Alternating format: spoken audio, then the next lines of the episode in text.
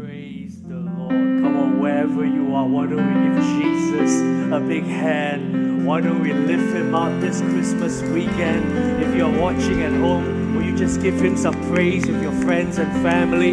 If you are watching via the chat, just light up the chat fire emoji or the cross emoji. Let us know you are watching here live with us. Wow, that was an incredible worship service, wasn't it? I'm so great, glad to be here this uh, today with you. So glad that we are still in a season of Christmas. We had an incredible Christmas production just yesterday or the day before, and it is amazing. And I hope you were encouraged by it. I also want to encourage, or rather, thank all of those of you who have opened up your homes for Christmas watch parties. So many of you, while we could not gather here physically, you made your homes, your, your offices, or wherever you have available to you, open it up to, to for people to come and celebrate Christmas. And we're still getting lots of reports of people getting saved and getting touched by the gospel and the love of God. And it is my privilege today to bring to you just a quick Christmas or Christmas weekend devotion. And this weekend, the theme is the clash of two kingdoms. The clash of two kingdoms. Now, it's a different message or it's a different tone to what we shared on Christmas Day. But I want you to bear with me and I'll walk you through why I've come to this theme. And I want us to look to the Bible, uh, Matthew chapter 2. We're going to go to Matthew chapter 2, verses 1 to 12. It is going to be on the screen, and I invite you to read along with me. Otherwise, you can read it from your own Bibles. Now, Matthew chapter 2, verses 1 to 12 says this After Jesus was born in Bethlehem in Judea, during the time of King Herod, Magi from the east came to Jerusalem and asked, Where's the one who has been born King of the Jews? We saw his star when he rose and have come to worship him. When King Herod heard this, he was disturbed, and all Jerusalem with him. When he had called together all the people's chief priests and teachers of the law, he asked them where the Messiah was to be born. In Bethlehem in Judea, they replied, For this is what the prophet has written. But you, Bethlehem, in the land of Judah, are by no means least among the rulers of Judah, for out of you will come a ruler who will shepherd my people Israel. Verse 7 When Herod called the Magi secretly and found out from them the exact time the star had appeared, he sent them to Bethlehem and said, Go and search carefully for the child. As soon as you find him, report to me, so that I too may go and worship him. After they had heard the king, they went on their way, and the star they had seen when it rose went ahead of them until it stopped over the place where the child was. When they saw the star, they were overjoyed. On coming to the house, they saw the child with his mother Mary, and they bowed down and worshipped him. Then they opened their treasures and presented him with gifts of gold, frankincense, and myrrh. And having been warned in a dream not to go back to Herod, they returned to the country by another route. May God bless the reading of His word. Now, in this story, there are two kings. There is Jesus, who we recognize as the King of Kings and the Lord of Lords, but in the Bible, they also call him the King of Jews. He was from the line of Abraham and the line of David. If you read Matthew chapter 1, you will see his genealogy. But Herod was at that point of time a king because he was appointed by Caesar. Now Herod was an interesting character. He was what we call a political survivor. He had become king by switching allegiances between two warring factions. And what happened was Israel or the Jews were under Roman rule. And to kind of keep the Jews in check, Caesar or the Roman emperor appointed Herod as king over the Jews. Now, Herod, despite having wealth and power, was still incredibly insecure because he was a Hellenistic Jew, meaning he was a he was he was Jewish, but he bought into a lot of the Greek ideas and ideology and culture. So he tried to have the best of both worlds. Kind of like how sometimes we want the best of both worlds. We want what the best of the kingdom of God, but we also want what the world has to offer. And because he had this duality about him, a lot of the pure Jews did not accept him and they did not accept him as king, and that drove him mad. A guy who had power and wealth, think about it. If you had power and wealth, that's kind of like what most, what a lot of people desire. Yet he was still very, very insecure. Because power and wealth doesn't actually corrupt, it actually brings out what is truly within us. And what was inherent was ugly. He was so insecure that he actually, get this, executed his wife. And it's not because his wife burned the Christmas turkey or his wife nagged him to death. Not only did he execute his wife because he was worried that she was conspiring to overthrow him, he executed three of his sons. And not only his wife, three of his sons, another wife of his, don't get married to this guy, and even his mother in law. Get that? This is how crazy Herod was. This is King Herod. And then, uh, contrasting, we have King Jesus. We have King Jesus. So, I want to just really quickly show us the clash or the contrast between Jesus and Herod. And Jesus will represent the kingdom of God, and Herod will represent the kingdom and the values of this world.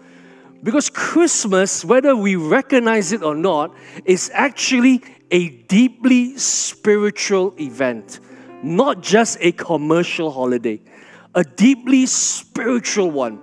And I want to bring to you just three points today to show you how Jesus and Herod and how this clash occurs. My first point is this there is the clash of postures. The clash of postures.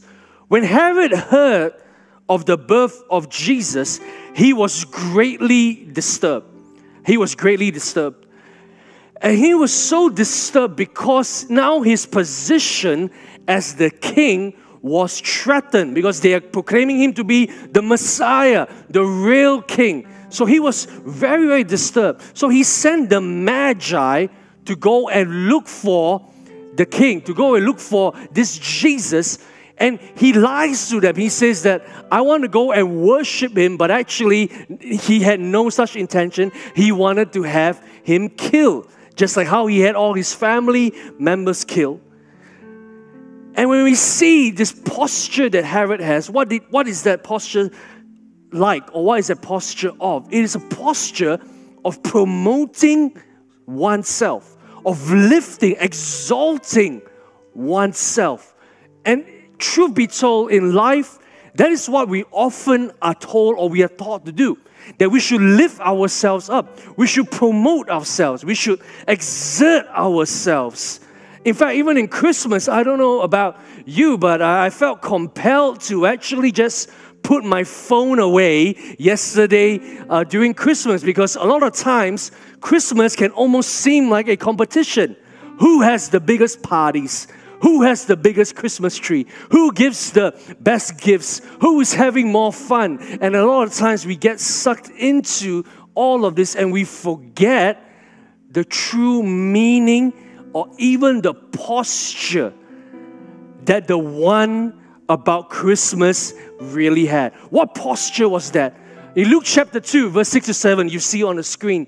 This scripture here tells us that when Jesus came to earth, he came as a baby in a manger. In fact, verse 7 of Luke chapter 2 tells us that Mary had no choice but to go to a manger because Jesus had no place to be born. Think about this and sit on this thought for a moment. You know, when I was uh, two years ago, when my daughter was uh, born or when my wife was about to give birth, we were discussing where should we, which hospital should we pick.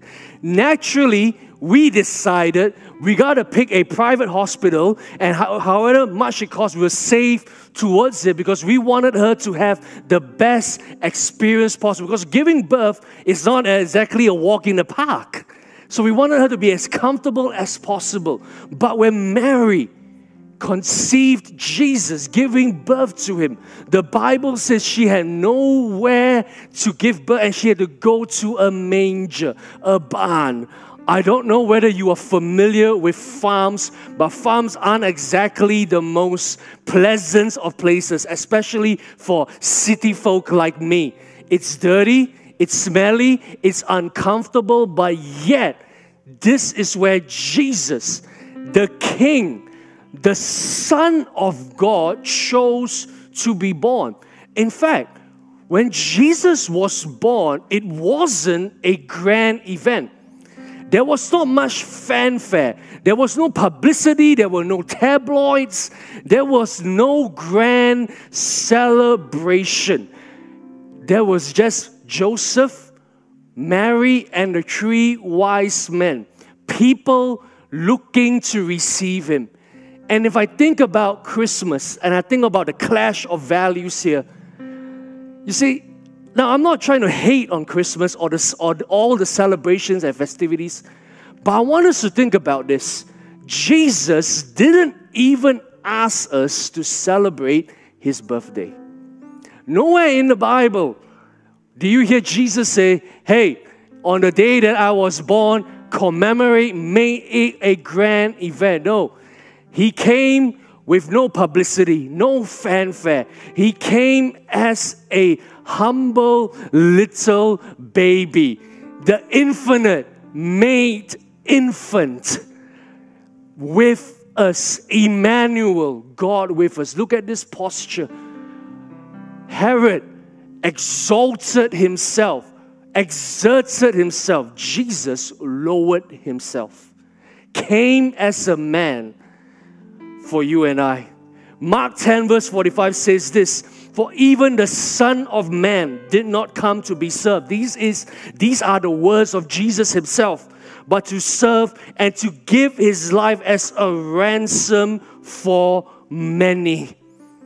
You see, a lot of times Christmas we can make it about the decorations, about the food, about the presents, about all this great things about and another thing that, that that usually happens around christmas is all the marketing that goes about you get all these sales and all that i'm i have a weakness for sales especially those online shopping sites that actually email you and they call you by name they are like dear jonathan Wow, so polite. You actually know my name. Thank you. Christmas is around the corner. Enjoy 20, 30% off. And I go, wow, that's such a great deal. All this marketing. But yet, when Jesus came, he did not come to become a cultural icon. He came to have a personal relationship with you and I. Jesus did not come to establish a holiday. He came to make a way for you and I to respond and to connect and to access God. So, as Christians, I want us to remember, I want us to think about this. What kind of posture are we carrying? If you want to really honor Jesus in this Christmas season or even for your whole life, it's not about the tree that you put up, it is about the fruit that you carry. What kind of posture would you carry? Will you carry of one trying to show off, like I have this, I have that, and all that? There's nothing wrong with having things. Do you know what they say about blessings? Blessings is a lot like underwear. It's great to have, but not necessary to show. Are we going to be like that, the world, showing in all our access? I have this, I got this parties, I got this, I got that. Hey, you don't need to post it to prove it. Just live your life. Be gentle, be humble. For non Christians, I want you to listen to me. I want you to hear this. How this applies to you is this that God, that Jesus, is not an unreachable, unapproachable God. You know, where you think of someone who is powerful or special, like a celebrity or anything like that, you often think that that person is untouchable. It's like you could send them a DM on Instagram, but they would not read it, or their message would not even get into their inbox. Or if you're trying to reach a certain political figure or leader in your community, you have to jump through multiple hurdles to actually get to them. Emails will bounce back. You have to know the right people, have the right connections, but not so with Jesus because he came on this earth. And the amazing thing about his birth is that it shows that he wants to have a relationship with you and I. The second clash or contrast that I want to bring is this the clash of purpose. Jesus and Herod, as kings, had very different purposes. Herod, upon being outsmarted by the Magi, because he, want, he sent the Magi to look for Jesus and he wanted them to inform him of Jesus' location so that he could go and worship him or actually to kill him. But upon being outsmarted by the Magi, the Magi did not tell, we read it to that point, the Magi did not tell Herod where Jesus was. Herod, if you read on Matthew chapter 2, you will see Herod in his rage and insanity issued a decree that every child below the age of two was to be killed. That is how crazy and insecure Herod was. That was his purpose. His purpose was to just take, was to just take. And John chapter 10, verse 10, the scripture says is the thief comes to steal, kill, and destroy, but I, Jesus, have come that you may have life to the full. You know, a couple of days ago, uh, my wife's family home in Malacca got broken into and um, nobody was hurt and nothing much was taken because that home is vacant. The rest of my wife's family lives in Australia now.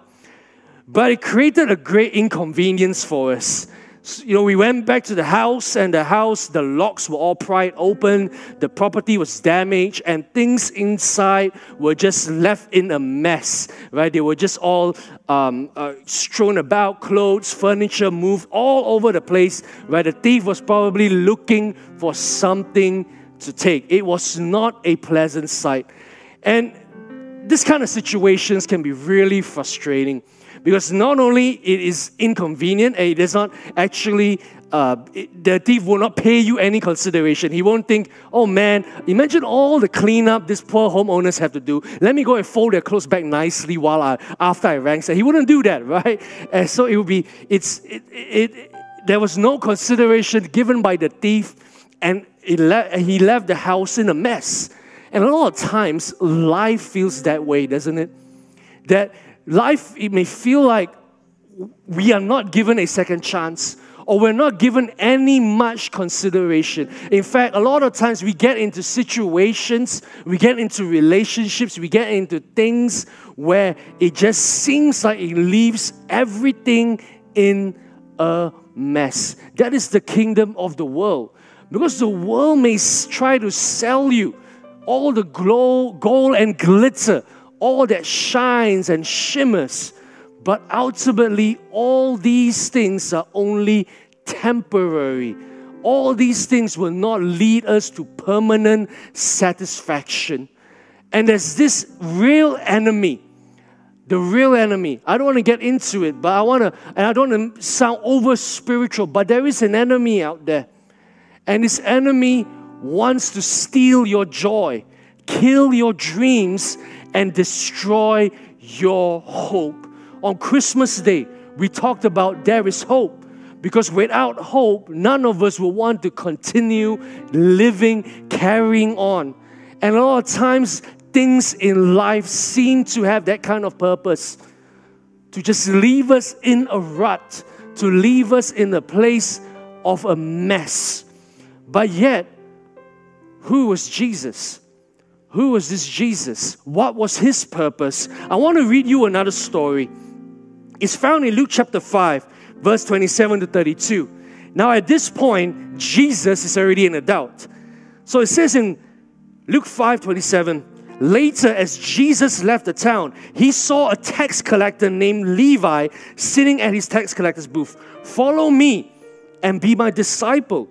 Jesus said to him. So Levi got up, left everything, and followed him. Later, Levi held a banquet in his home with Jesus as a guest of honor. Many of Levi's fellow tax collectors and other guests also ate with them. But the Pharisees and their teachers of religious law complained bitterly to Jesus' disciples Why do you eat and drink with such scum? Jesus answered, verse 31 Healthy people don't need a doctor, sick people do. I have come to call those who think, I have come to call not those who think they are righteous, but those who know they are sinners and need to repent. This is the purpose of Jesus that He would come down to our level to have relationship, to relate, to walk with us. Because in this story, in case you did not know, tax collectors and all that, they were not very, they were not people who were well thought of in society. And Jesus was supposed to be a Jewish rabbi, a teacher, a respected person, and he was seen to be mixing with unscrupulous fellows. And they were judging him. You, why are you doing this? Why are you doing this? But Jesus is clearly showing an example right here, right now, that he would come onto this earth for you and I. It's not a dirt, too dirty or too, too low for him. In fact, there's this theological term. It's called the, him coming to earth. The incarnation is called divine condescension. You know the word condescending to look down on someone? Divine condescension. Condescension. Sorry, I apologize for that. And I, I, think, I think of a story. Any of you know this story called The Prince and the Pauper by Mark Twain? Incredible story. It's actually one of my favorite stories growing up as a kid. So I, I went to relook at the story again while preparing for this message. And it's so there's so much similarities. Let me tell you real quick about this story about the prince and the pauper written by Mark Twain. So there's this boy called Tom Canty. Now, Tom Canty is the pauper. He's a poor boy. He, he lives with an abusive alcoholic father, and he is not wealthy, he has no influence, and he lives in the slums. And then there is Edward Tudor, the Prince of Wales. One day, they bump into each other near the palace, and because they look so similar, Edward Tudor decides, let's play a let's let me try something. Let's swap places. So Edward Tudor goes on to live Tom Canty's life, and Tom Canty goes on to live as Edward Tudor as a Prince of Wales. But then not long after, King Henry VIII at that time, he dies. And when he dies, the Prince of Wales is the next in line. So Tom Canty, poor little Tom Canty, suddenly finds himself sitting on the throne as a nine year old boy. Whereas Edward Tudor, growing up in the palace his whole life, is shocked at the kind of conditions that exist outside palatial grounds. He, he sees that the common people are unfairly judged they were flogged for every petty crime. They were flogged. They were burned at the stake. They were pilloried. They were doing. They were done. All, they did all these kind of things, and he was even subject to his to Tom's abusive father. And eventually, the story goes they go back to their. They revert to their original places. And because Edward Tudor went through all of that, he decided, you know what, things have to change because he walked with the people, he knew what the people went through, he understood. Now, relate that back to Jesus. Edward Tudor is a king, Jesus is God. God coming down to earth, He could have done it so many other ways. He could have done it as, you know, with a grand army. He could have come out in a magnificent spaceship. I don't know. He could have done all kinds of things. But He came as a baby. And those for you who have babies before or know about babies, they aren't the most glamorous things. Why? Because God wants to walk with us. That is His purpose. He wants to relate to us. The world wants to take, but God wants to give. Many people think God is actually a taker. Because if I become a Christian, I can't do this, I can't do that. No, but God is actually a giver. I have come so that you may have life and life to the full. That's why Hebrews chapter 4, verse 15 to 16, you will see on the screen. It says this that we have a high priest who knows of our weaknesses. He is not a God that is far away, that is aloof that is just so distant and doesn't know anything about us. No, He is a God that has walked where we walk. He is a God who has gone through betrayal. He is a God that has gone through disappointment. He is a God who has gone through poverty. Many people don't realize this or don't remember this, but Jesus wasn't exactly a rich guy because he did he not say in the Bible, foxes have holes and birds have nests, but the Son of Man has nowhere to lay his head. Why he walked with the lowest of us? Because he wanted to show that he was not beyond us. He is a God that wants to reach out and love us. As Christians, I want us to remember, I want us to recognize what kind of purpose are we carrying? Are we carrying the purposes of God or are we reflecting a lot of the purposes of the world? As non Christians, I want you to think about this for a moment. What are you looking for? What are you truly looking for? Are you looking for pleasure? Are you looking for meaning? What is it that you are looking for?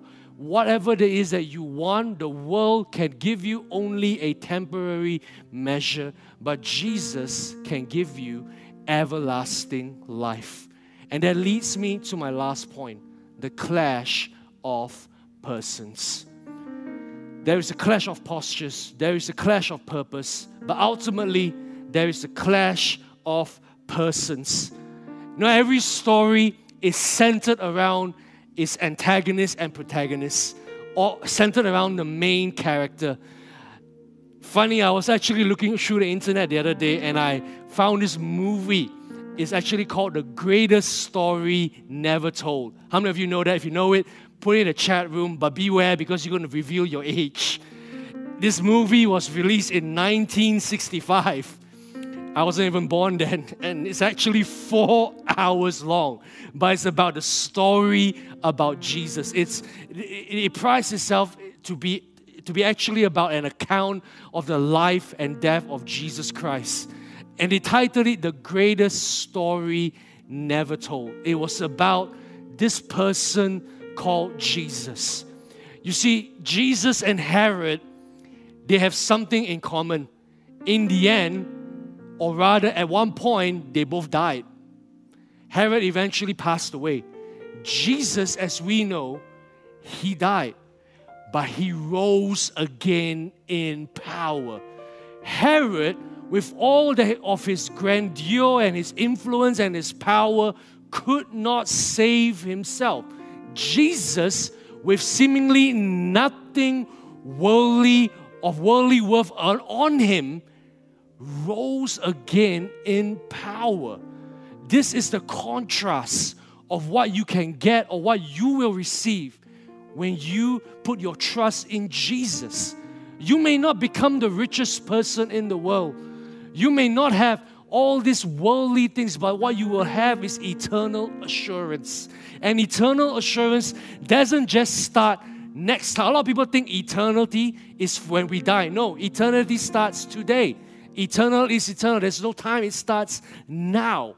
And for many of us, you know, we are asking different questions about life. We are asking about the what's, the why's, or the how's. We, we're all having all these questions in life, son. What is the meaning of life?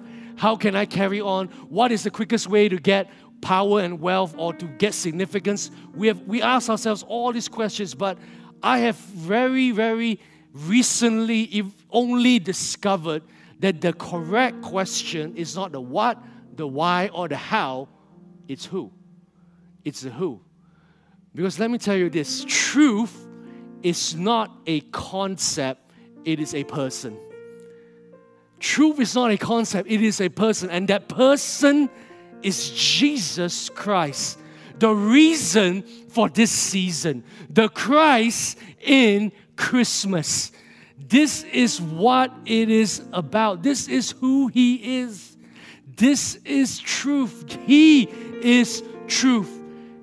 And God, while He cannot be fully understood, but He can be personally known.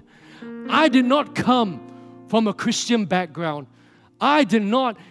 I, I, I, I, I did not, I was not the most religious or spiritual person growing up. But yet, I discovered that there is a God. There is a God that loves me, and there is a God that wants to relate to me and there is this God of Christmas. You see, Christmas is not about the Christmas trees, it is about that cursed tree at Calvary. That is the true meaning. It's not about the presents beneath the trees, it is about the presence of God within our hearts. The true central figure, the person, of Christmas, of the kingdom, is not Rudolph, it's not Olaf the snowman, it's not all the elves, it's not even about your family members, even though they're precious. It is about Jesus. And it's not even about Santa. Listen to this. We know the concept of Santa Claus. Santa is pulled on a sleigh carrying gifts, but Jesus was pulled apart on the cross as a gift for you and I. That is the reason for the season. I'm preaching to myself right now. I feel it stirring up. That is the reason for the season. That is who Christmas is truly about. And the great thing about this is that this is available for each and every one of us. You know, as we close, I want to invite you to rise to your feet. For us Christians, I want us to reflect for a moment.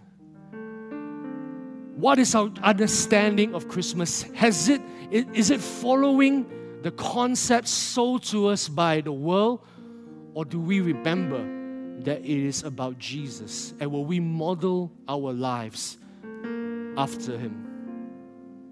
In closing, I want us to sing this song. I want us to lift Him up. Wherever you are, let's just get ready to worship. Let's lift Him up. Christmas Day is over, but we're still in this Christmas season, so let's honor Him and let's worship Him for who He truly is. Thank you, Jesus. Christ is Lord. Amen. He is Lord. He is Lord. And I want to take this opportunity, but I know we're running out of time. I want to thank you for tuning in. But I want to take this opportunity to give you an oppor- to give you a chance to respond. And real quick, the first group of people that I want to speak to are those of you who have never professed Jesus as your Lord and Savior.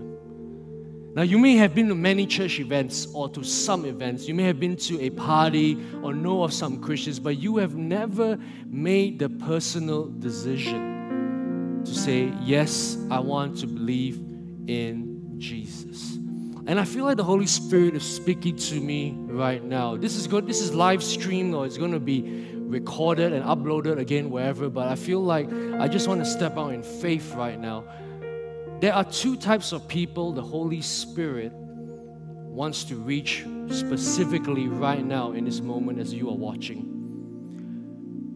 One person, you spent Christmas Day alone because you got into a big fight with your family. And you were really discouraged and you were really, really down.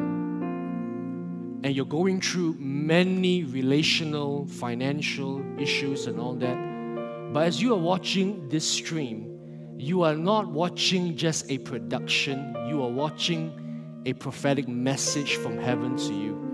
So I'm putting a stop to this for you because God is saying He wants to come into your heart and your life. If that is you, continue watching for a moment. I want to lead you into a prayer and I'll show you how you can get in touch with us in a moment. The second type of person that I feel like the Holy Spirit is telling me is you went through a somebody watching has went through you recently gone through a bad breakup. You were together with someone for a while for a couple of years. Um, i don't know whether it's a boyfriend girlfriend or husband and wife thing. I just get i'm just getting the word breakup. You broke up and now you are you're feeling really lost. And maybe you're watching this because somebody invited you or somebody asked you to or you just saw it pop onto your screen and you're just watching and you're tuning in. Can i also challenge you. You have heard the message of jesus before. Can i challenge you right now? Would you give your life to jesus? God can turn your life around. God wants to reach out to you. For the rest of us watching if you are friends and with family could you maybe turn to them right now and ask, Would you like to accept Jesus as your Lord and Savior? Don't miss this opportunity. Don't miss this moment. And remember, if you made this decision, you are not signing up for a church. You are not pledging allegiance to an organization. You are coming into relationship with the living God. If that is you, I want you to go to this link right now. This is the link that's going to come up on the screen you are going to receive Jesus for the very first time. And you can scan this link or whatever it is, or friends and family can help you. But right now, continue watching. I just want to lead you into a prayer.